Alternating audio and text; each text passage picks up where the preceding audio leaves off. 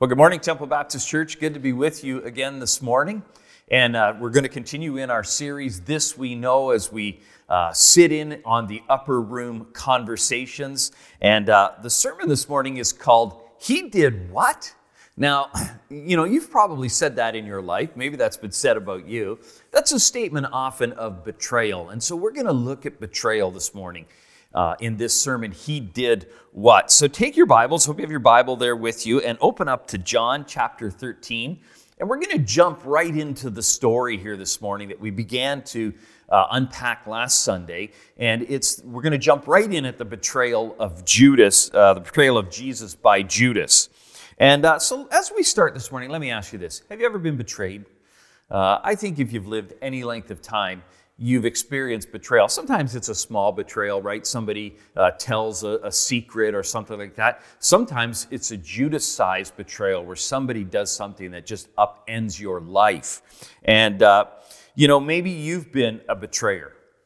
Maybe you've betrayed someone. And, you know, Jesus tells us in uh, John chapter 16, which we'll uh, get to a little uh, farther down the road, but he tells us that when the Spirit comes, the Holy Spirit comes, the Spirit will lead us into all truth. Ask God this morning have you been a betrayer? And do you need to seek uh, forgiveness for that and repent of that and try and make repair where that has uh, taken place? But this morning, let's start by saying, what is betrayal? We, we, we may have some idea, but what is betrayal? Betrayal is this it's the treacherous exposing or deceiving of people by those that they trusted. By those that they trusted. That's betrayal, right? When somebody exposes or deceives you or whatever, and it's somebody that you trusted. Now, there is Judas level betrayals in life, right?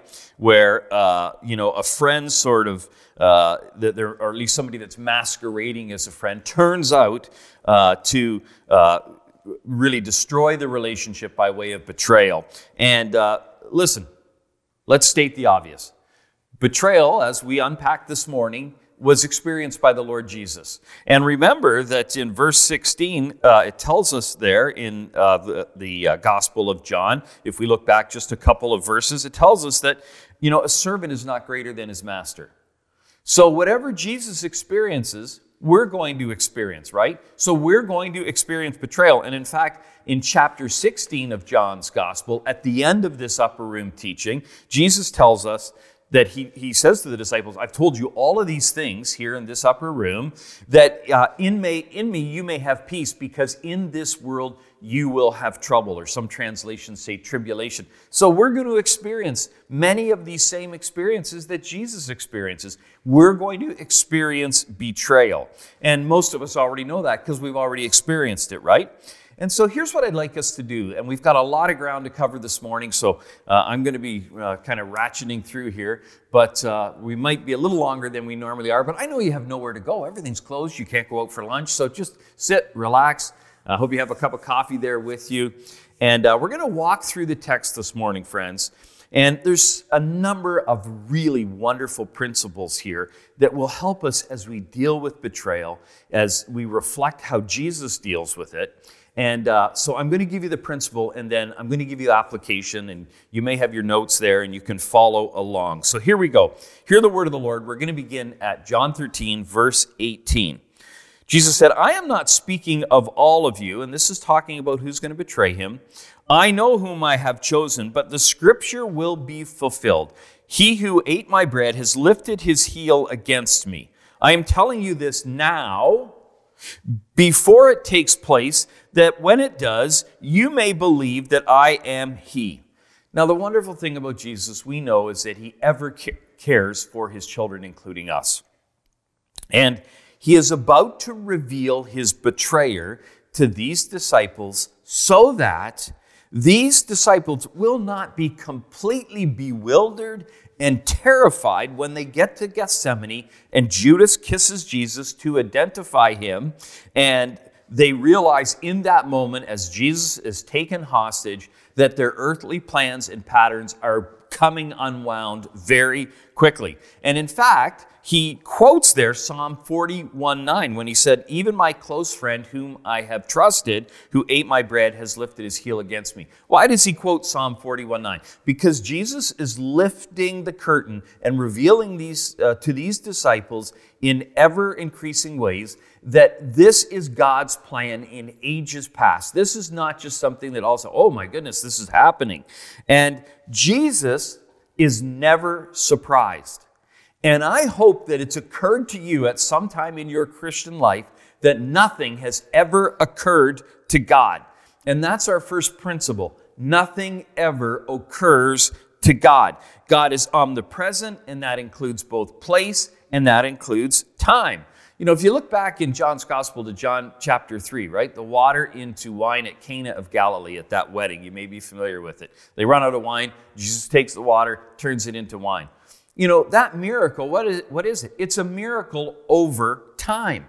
Because you actually can make water into wine with a few ingredients and a little effort, but Jesus does it instantaneously, and he demonstrates that he is God over time, that he is not constrained by that. He's Lord over time.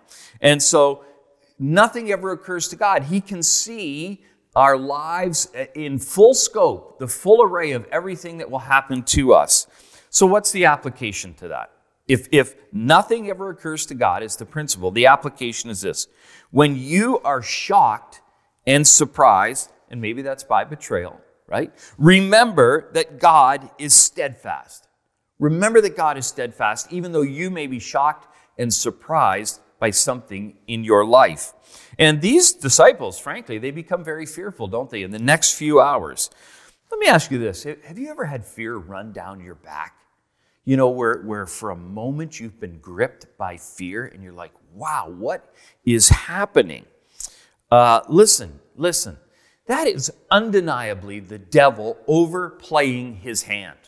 When you're gripped by fear as a child of God, that's the devil overplaying his hand. And the first thing you want to do is say, you know what, devil, I'm not going to let you run around in my heart and in my mind. We're not going to play those games. Uh, the Bible is replete with statements in regards to fear. Isaiah 41:10, "Fear not, for I am with you."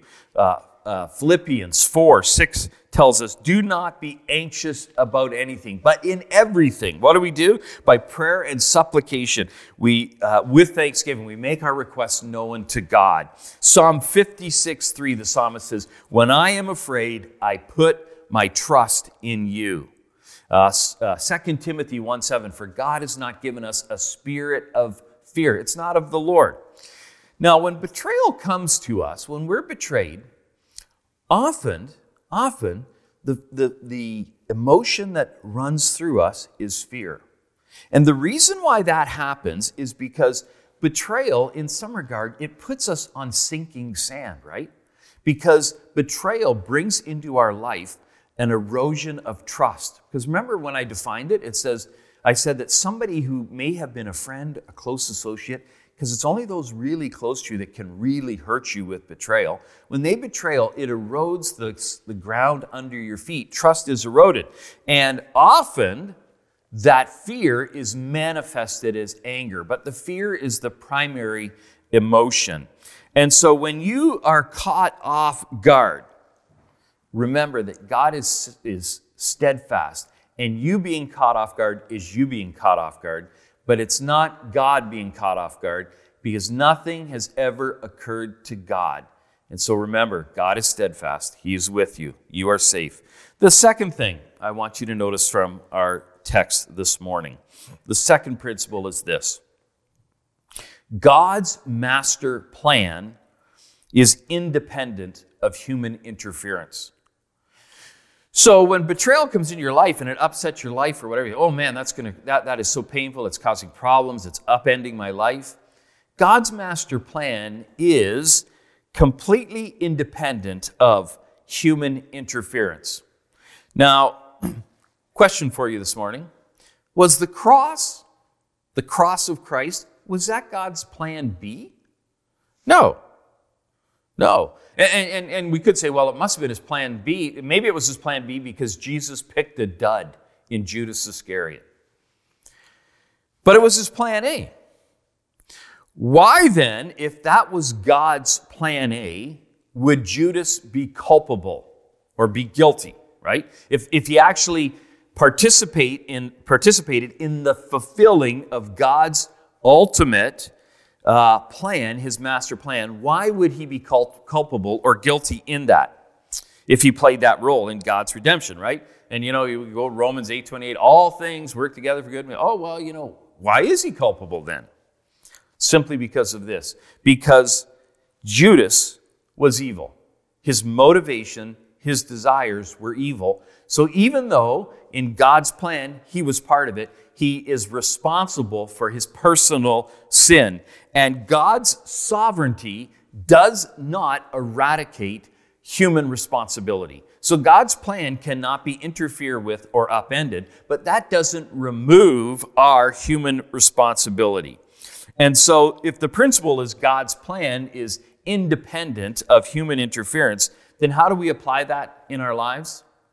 Well, here's how we apply it. We live as surrendered people, surrendered to His will. And when we do that, we will experience peace and blessing. We realize that whatever is happening, that it cannot be upending God's master plan and even though we may not choose it, we can live in the reality that we are surrendered to His will. And when we do that, you know what? We can actually experience peace and blessing. That's what those disciples needed to do. Because even though Judas was doing this, it was part of God's master plan. And uh, that's just so incredibly important in our lives, isn't it? Because so often we feel like, wow, our life is just, you know, stood on its head. But God is on his throne. He is sovereign. He is good. Look at verse 20. Interesting verse. Let me just give you a sidebar on that verse. The verse reads this Truly, truly, I say to you, whoever receives the one I send receives me, and whoever receives me receives the one who sent me. Why is that verse placed right in there? It seems like a bit of an unusual verse in the midst of this narrative, doesn't it? Well, the verse powerfully ties the disciples to Jesus. It, it interfaces them. He says, you know what? Whoever receives the one I send, which is them, receives me. We are interconnected in the mission of which you are going to enter into when I leave this earth. They're deeply tied. And therefore, it serves as a foil for the fa- failure of Judas Iscariot. And the mission of Jesus here is assigned high and deep theological significance. And he's saying to them, remember, Maintain the mission. You are sent by me. You are of me. You represent or represent me to the world. And that is your mission. And their mission takes on precisely the absolute same significance that Jesus' mission did when he was sent by the Father. And he wants to remind them of that in the midst of this upending of this betrayal that is taking place. And then we get to verse 21. Let's read on. After saying these things, Jesus was troubled in his spirit and testified, Truly, I truly, truly, I say to you, one of you will betray me. The disciples looked at one another, uncertain of whom he spoke. One of his disciples, whom Jesus loved, was reclining at Jesus' side. So Simon Peter motioned to him to ask Jesus of whom he was speaking. So that disciple, leaning back against Jesus, said to him, Lord, who is it? Here's the principle. Here's the principle. Human logic can be at odds with and cloud God's truth and God's plan. Now that's a mouthful. Let me say it again. Human logic can be at odds with be at odds with and cloud God's truth and God's plan. These disciples, they're bewildered. They're like, who is doing this? Well, you know, I can't believe anybody, none of us would do this. Is it me? Like, I just, there, there's no logic to this. Well, we know that Christ was destined to die. We open up the book of Acts, chapter 2, and Peter says, This Jesus who was delivered up according to the definite plan and foreknowledge of God. This was God's plan, right? This was God's plan. However, Jesus is troubled and bewildered. Now, why is Jesus troubled? I think he's troubled at the evil in the world that he know is so common. And this instance of the evil is in one of his own followers. The disciples are they're bewildered. Their, their logic has stood on its head because they're not thinking of some deliberate betrayal, but they're thinking of somebody, you know, makes some wrong move, right? There's some kind of wrong move that takes place. And, and further, they had no sense of timing. Like, what, what's going on? What is actually happening here? In fact, in Matthew's gospel, it tells us again that they were sorrowful and began to say to one another, You know, is it I, Lord? That, that, that, amongst all of them, they could not comprehend that this could be happening. They had no idea that it was Judas. But listen, friends, Judas's life was in definite spiritual decline. They didn't see it, but it was. In fact, a year before at Capernaum, he had been called an adversary in John chapter 6. And he revealed his greedy heart just in chapter 12, one chapter before the chapter we're studying. Satan had sown the seed of betrayal to Judas, but Judas had let that seed grow. And that's going to be important in something I'm going to say in just a moment here. Now, why did G- Judas do this? And a lot of people say, oh, yeah, you know, it's money. It's the greatest motivator for evil is money. Well, why did G- Judas do this? It was not motivated by what you think it was motivated by. So let's unpack that, okay? Let me give you a little bit of chronology. If you remember the third temptation that Satan offered to Jesus at the beginning of his ministry, Matthew chapter 4, right? The devil takes Jesus up to a very high place, a high mountain, and he shows him all the kingdoms of the world and their glory. And he said to him, You know, I will give you all of this. I'll give you all of this if you will worship me. And Jesus said to him, Begone, Satan, for it is written, right? You shall worship the Lord your God, and him only shall you serve. That's the third temptation of Jesus that Satan brings. Jesus was coming to establish a kingdom, a kingdom of righteousness. That establishment would require a great cost, right? His death on the cross to eradicate the sin that could not be part of this new kingdom. And Judas wanted to have the kingdoms of the world as defined by Satan, right? Not by Jesus. That is exactly what Judas wanted. wanted. And Satan was in control of Jesus, uh, Judas because in verse 27 it said, after he had taken the morsel, Satan entered into him. Satan entered into him. Now, let's just unpack that a little bit further. There is what I want to call a Lazarus factor that starts the ball rolling on what got Judas to this place in some regards. Because a few weeks before the Passover, you might remember a man named Lazarus had been brought back to life by Jesus after being dead for four days. And this had the Sadducees, and the Sadducees controlled temple worship. They did not believe in resurrection, they denied resurrection, and they were not happy. And their concern was, we read about in John chapter 11, and they say, if we let this go on, if we let this Jesus do this kind of thing, right?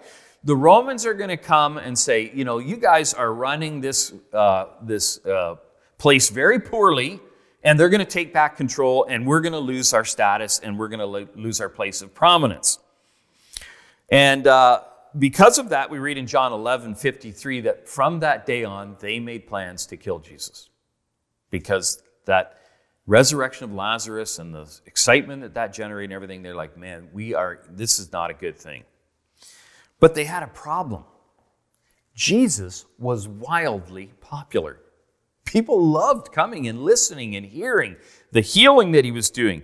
When he came to Jerusalem for this Passover, the crowds thronged and the crowds cheered. And uh, you know, in a bit of comic relief, I think it's I think it's kind of funny, right? The Sanhedrin, uh, who who uh, uh you know, were also against they thought that they should kill Lazarus. And I think that's kind of funny because it's like, okay, let's kill Lazarus again.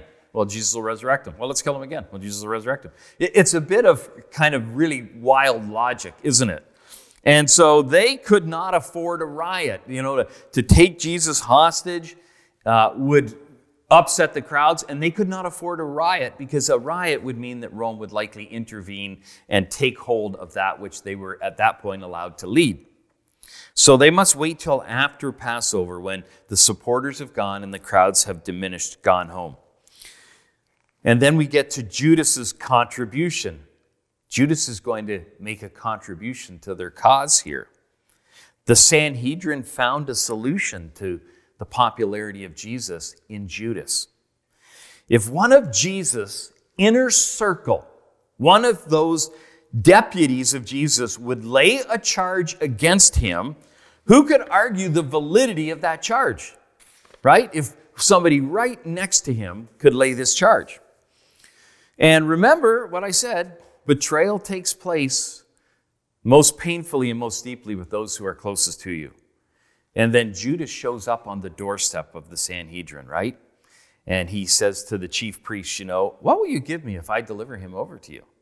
Remember, Satan planted a seed over a period of time, but Judas let it grow. And Judas says, Hey, what, what would you do for me if, if, I gave, if I gave you over? Jesus. And they paid him 30 pieces of silver. And from that moment, the text tells us, he sought the opportunity to betray him. And Jesus had entered into the plan, and in so doing, had preserved the timing of the crucifixion so that Jesus would, in fact, be the Passover lamb that takes away the sin of the world. Isn't that interesting? God is so, so magnificent in how all of this unfolds. And so, did, Jesus, did Judas do this for the money? Absolutely not. Of course, he didn't do it for the money. Now, arguably, money motivates a lot of sinful behavior.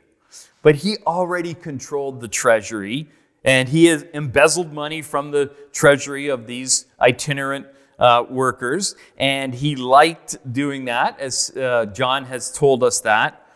Greed, maybe a very small, small role. But he had seen Jesus provide lunch for thousands. He knew that Jesus could turn water into wine. To kill him was counterproductive from a material perspective, ultimately, for Judas. The nature of the betrayal, friends, and I think this is logic twisted by Satan. Judas wanted the kingdom to come right away. And in coming, he wanted to be a vice president in the kingdom.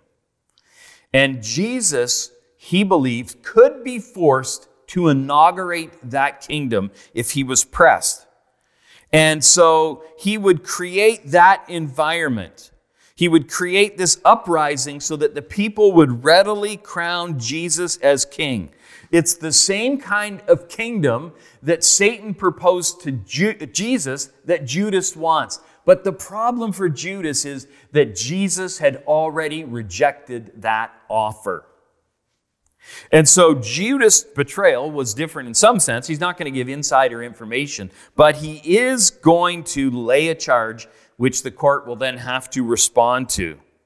And the charge, of course, is that Jesus is the Messiah. He claims to be Israel's king. But Judas never intended his actions would result in Jesus' death, because with Jesus' death, Judas would lose all he desired. And that's why when Judas saw that Jesus was, after he betrayed him, that Jesus, Jesus was condemned and he in fact would die, he changed his mind, the text tells us in, in Matthew 27. And he goes back to the religious leaders and he throws the silver piece out and he says, I have sinned by betraying innocent blood. I don't want him actually to die. This is, this is not what I wanted. This is not the reaction of a man who has achieved his purpose. And so when we try and shoehorn things into our human thinking and understanding, we, we do this and we stand in the way of understanding the full will of God. Betrayals often can be so befuddling, can't they? So, the principle, as I mentioned, is that human reasoning or logic can be at odds with and cloud God's truth and God's plan. Judas used human reasoning to shape his thinking and his heart and dictate his actions, and it created disastrous results for him. And that's why Isaiah 55 8 tells us, For my thoughts are not your thoughts, nor are my ways your ways. Let's go down to verse 28. Now, no one at the table knew why he said this to him. Some thought that because Judas had the money bag, Jesus was telling him, Buy what we need for the feast, or that he should give something to the poor. Now, here's the application, friends. Our goal in challenging situations, including betrayal, Our goal in challenging situations is not necessarily to understand, but to obey and to trust. But to obey and to trust. And is that hard at times? Without a doubt. I get that. Ask not why, but what is it, God, that you want me to learn and know about you from this difficult time? Remember, we used to sing an old song, Trust and Obey, right? And the tune I didn't much care for, but the words were good, right? Then in fellowship sweet, we sit at his feet, or we'll walk by his side in the way. What he says we will do, where he sends we will go, right? Never fear, only trust and obey. You know, there's we see this so common in our own lives, but let me give you a biblical example. Biblical example, right? Moses and Joshua, uh, Numbers chapter 13. The Lord says to Moses, Go over and spy out the land of Canaan. And you know the story. And so go and spy out the land of Canaan, and, and comma, and then he says this to Moses the land which I'm giving to you. Wow. So, what you know the story, Moses sends spies over to spy out the land, and they go over there and they have a look, and, and they're supposed to go and look and see whether the land is good and what does it look like, you know, and is there cities, and you know, and, and is the land rich or poor? And so they go, and human reasoning and human logic shapes their thinking because they come back and they go, yeah, the land looks pretty good, but man, there's big people over there. Holy cow, if we go over there, we're gonna, we're gonna be run over. We, we're, we're just, we're puny in their sight. We're like grasshoppers. They're giants. Man, we, this, is, this is not gonna work. And so they don't go based on human reasoning, and that means that they spend 40 years wandering in the wilderness. So all those that are disobedient to God's will by using human logic and reasoning will die in the wilderness. And Joshua and Caleb are two spies that begged the people to go when, when on that first go round. And they said, you know what? They had seen the exact same place, they had seen the exact same challenges, right? And they said, uh, you know what? We should not fear the people of the land, for they are bread for us. Their protection is removed from them. The Lord is with us. Do not fear them. But the people don't go. Now turn the clock ahead 40 years. Joshua 1 tells us that after the death of Moses, that the Lord said to Joshua, right? Moses, my servant, is dead. It's a new chapter. And here's what I want you to do. Therefore, arise and go over this Jordan, you and all the people, into the land that I am giving to them, to the people of Israel. And so Joshua again sent spies. And so the spies go over and they view the land. Remember, this is when they stay with Rahab. And their report is in Joshua 2:24. Listen to what they say. Truly the Lord has given all the land into our hands, and also all the inhabitants of the land melt away because of us. They were not going to let human logic get in the way of God's truth and God's plan. Judas used human reasoning. I can force Jesus' hand, and he will have to unveil his human kingdom, and then we, co workers with Jesus, will be right there as the vice presidents. Man, that'll be great. He was satisfying his own mind instead of the will of God. Remember, we want to know what God wants from us, not why he does certain things. And so we trust and we obey. Was Judas guilty if he fulfilled God's plan? Yeah, he was. He absolutely was. Verse 26 as we conclude this morning Jesus answered, It is he to whom I give this morsel of bread when I have dipped it. So when he had dipped the morsel, he gave it to Judas, the son of Simon Iscariot. Here's the principle, friends. Really important principle. And I want you to think about your own heart this morning as I share this. The principle is this proximity to Jesus is no guarantee of intimacy with Jesus. Proximity with Jesus is no guarantee of intimacy with Jesus. Judas had walked the same roads as the 12. Judas, Judas had seen the same miracles, he'd heard the same teachings. Judas had been treated the same way. He got his feet washed, right? Right up till the end and no one knew it was Judas. Now, what's the application? If proximity to Jesus is no guarantee of intimacy with Jesus, here is the application. If you're watching this this morning and you say, you know what, I, I don't think I know Jesus, I, I'm not really a follower of Jesus, I've never given my life and surrendered my life and put Jesus on the throne of my life and said, Jesus, put, you, put my sin on your account, be king and Lord of my life. If you've never done that, then you need to make Jesus your Lord and your King, right? Because you may be in proximity, proximity to Jesus, but you don't have any intimacy with Jesus. Now, if you are a believer this morning, you're a follower of Jesus, I want to ask you this Are you seeing growth in intimacy and depth of relationship with Jesus? Are you growing up in Jesus or just growing old in Jesus? Because you may be doing all the things you're going to church, maybe you serve at church, you know, you you know, you've got Bibles in your home and everything. But but really at times you're more of a fan of Jesus than you are a fully surrendered and deep follower of Jesus. And the final principle is this this morning. Verse 27 Then after he had taken the morsel, Satan entered into him. Jesus said to him, What you are going to do, do quickly. Now, no one at the table knew why he said this to them. Some thought that Jesus, some thought that because Judas had the money bag, Jesus was telling him, Buy what we need for the feast, or give something to the poor. So after receiving the morsel of bread, he immediately went out, and it was night. Here's the final principle this morning, friends. The final principle is this God is the final judge of everyone's actions. When somebody betrays you, when somebody turns on you, when somebody hurts you, remember that God is the final judge of everyone's actions, including ours, including mine and yours, right? Jesus honored Judas with a foot washing. Then he honored him with a morsel of bread dipped in, uh, dipped for him there. And then Jude, Jesus let Judas go.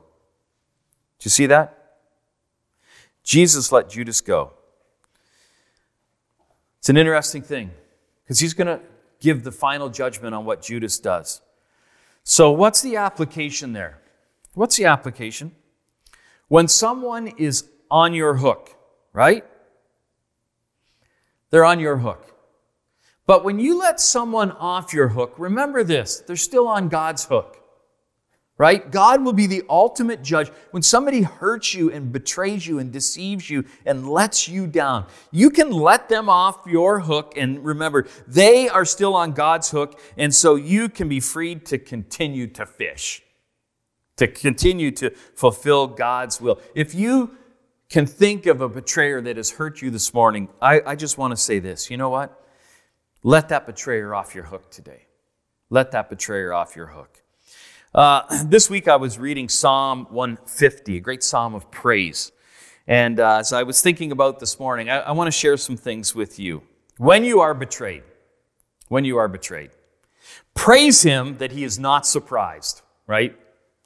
When you are betrayed, praise Him that His eternal plans cannot be thwarted.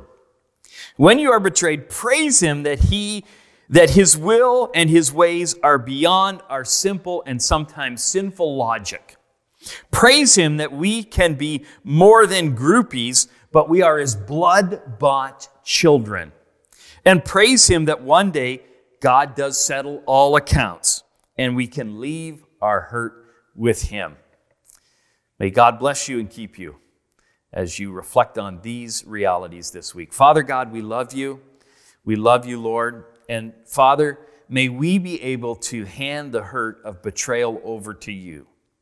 Father, this morning, if you need to bring the truth of conviction in our lives where we've been a betrayer and we need to go and make things right, give us both the humility and the courage to do that, Lord, that we may go and make things right. Father God, thank you that your word is so clear and helpful and hopeful. May it engrave itself upon our hearts and may it shape our lives as we want to be more of the aroma of Christ in every regard. We pray this in Jesus' name and for his glory. Amen and amen.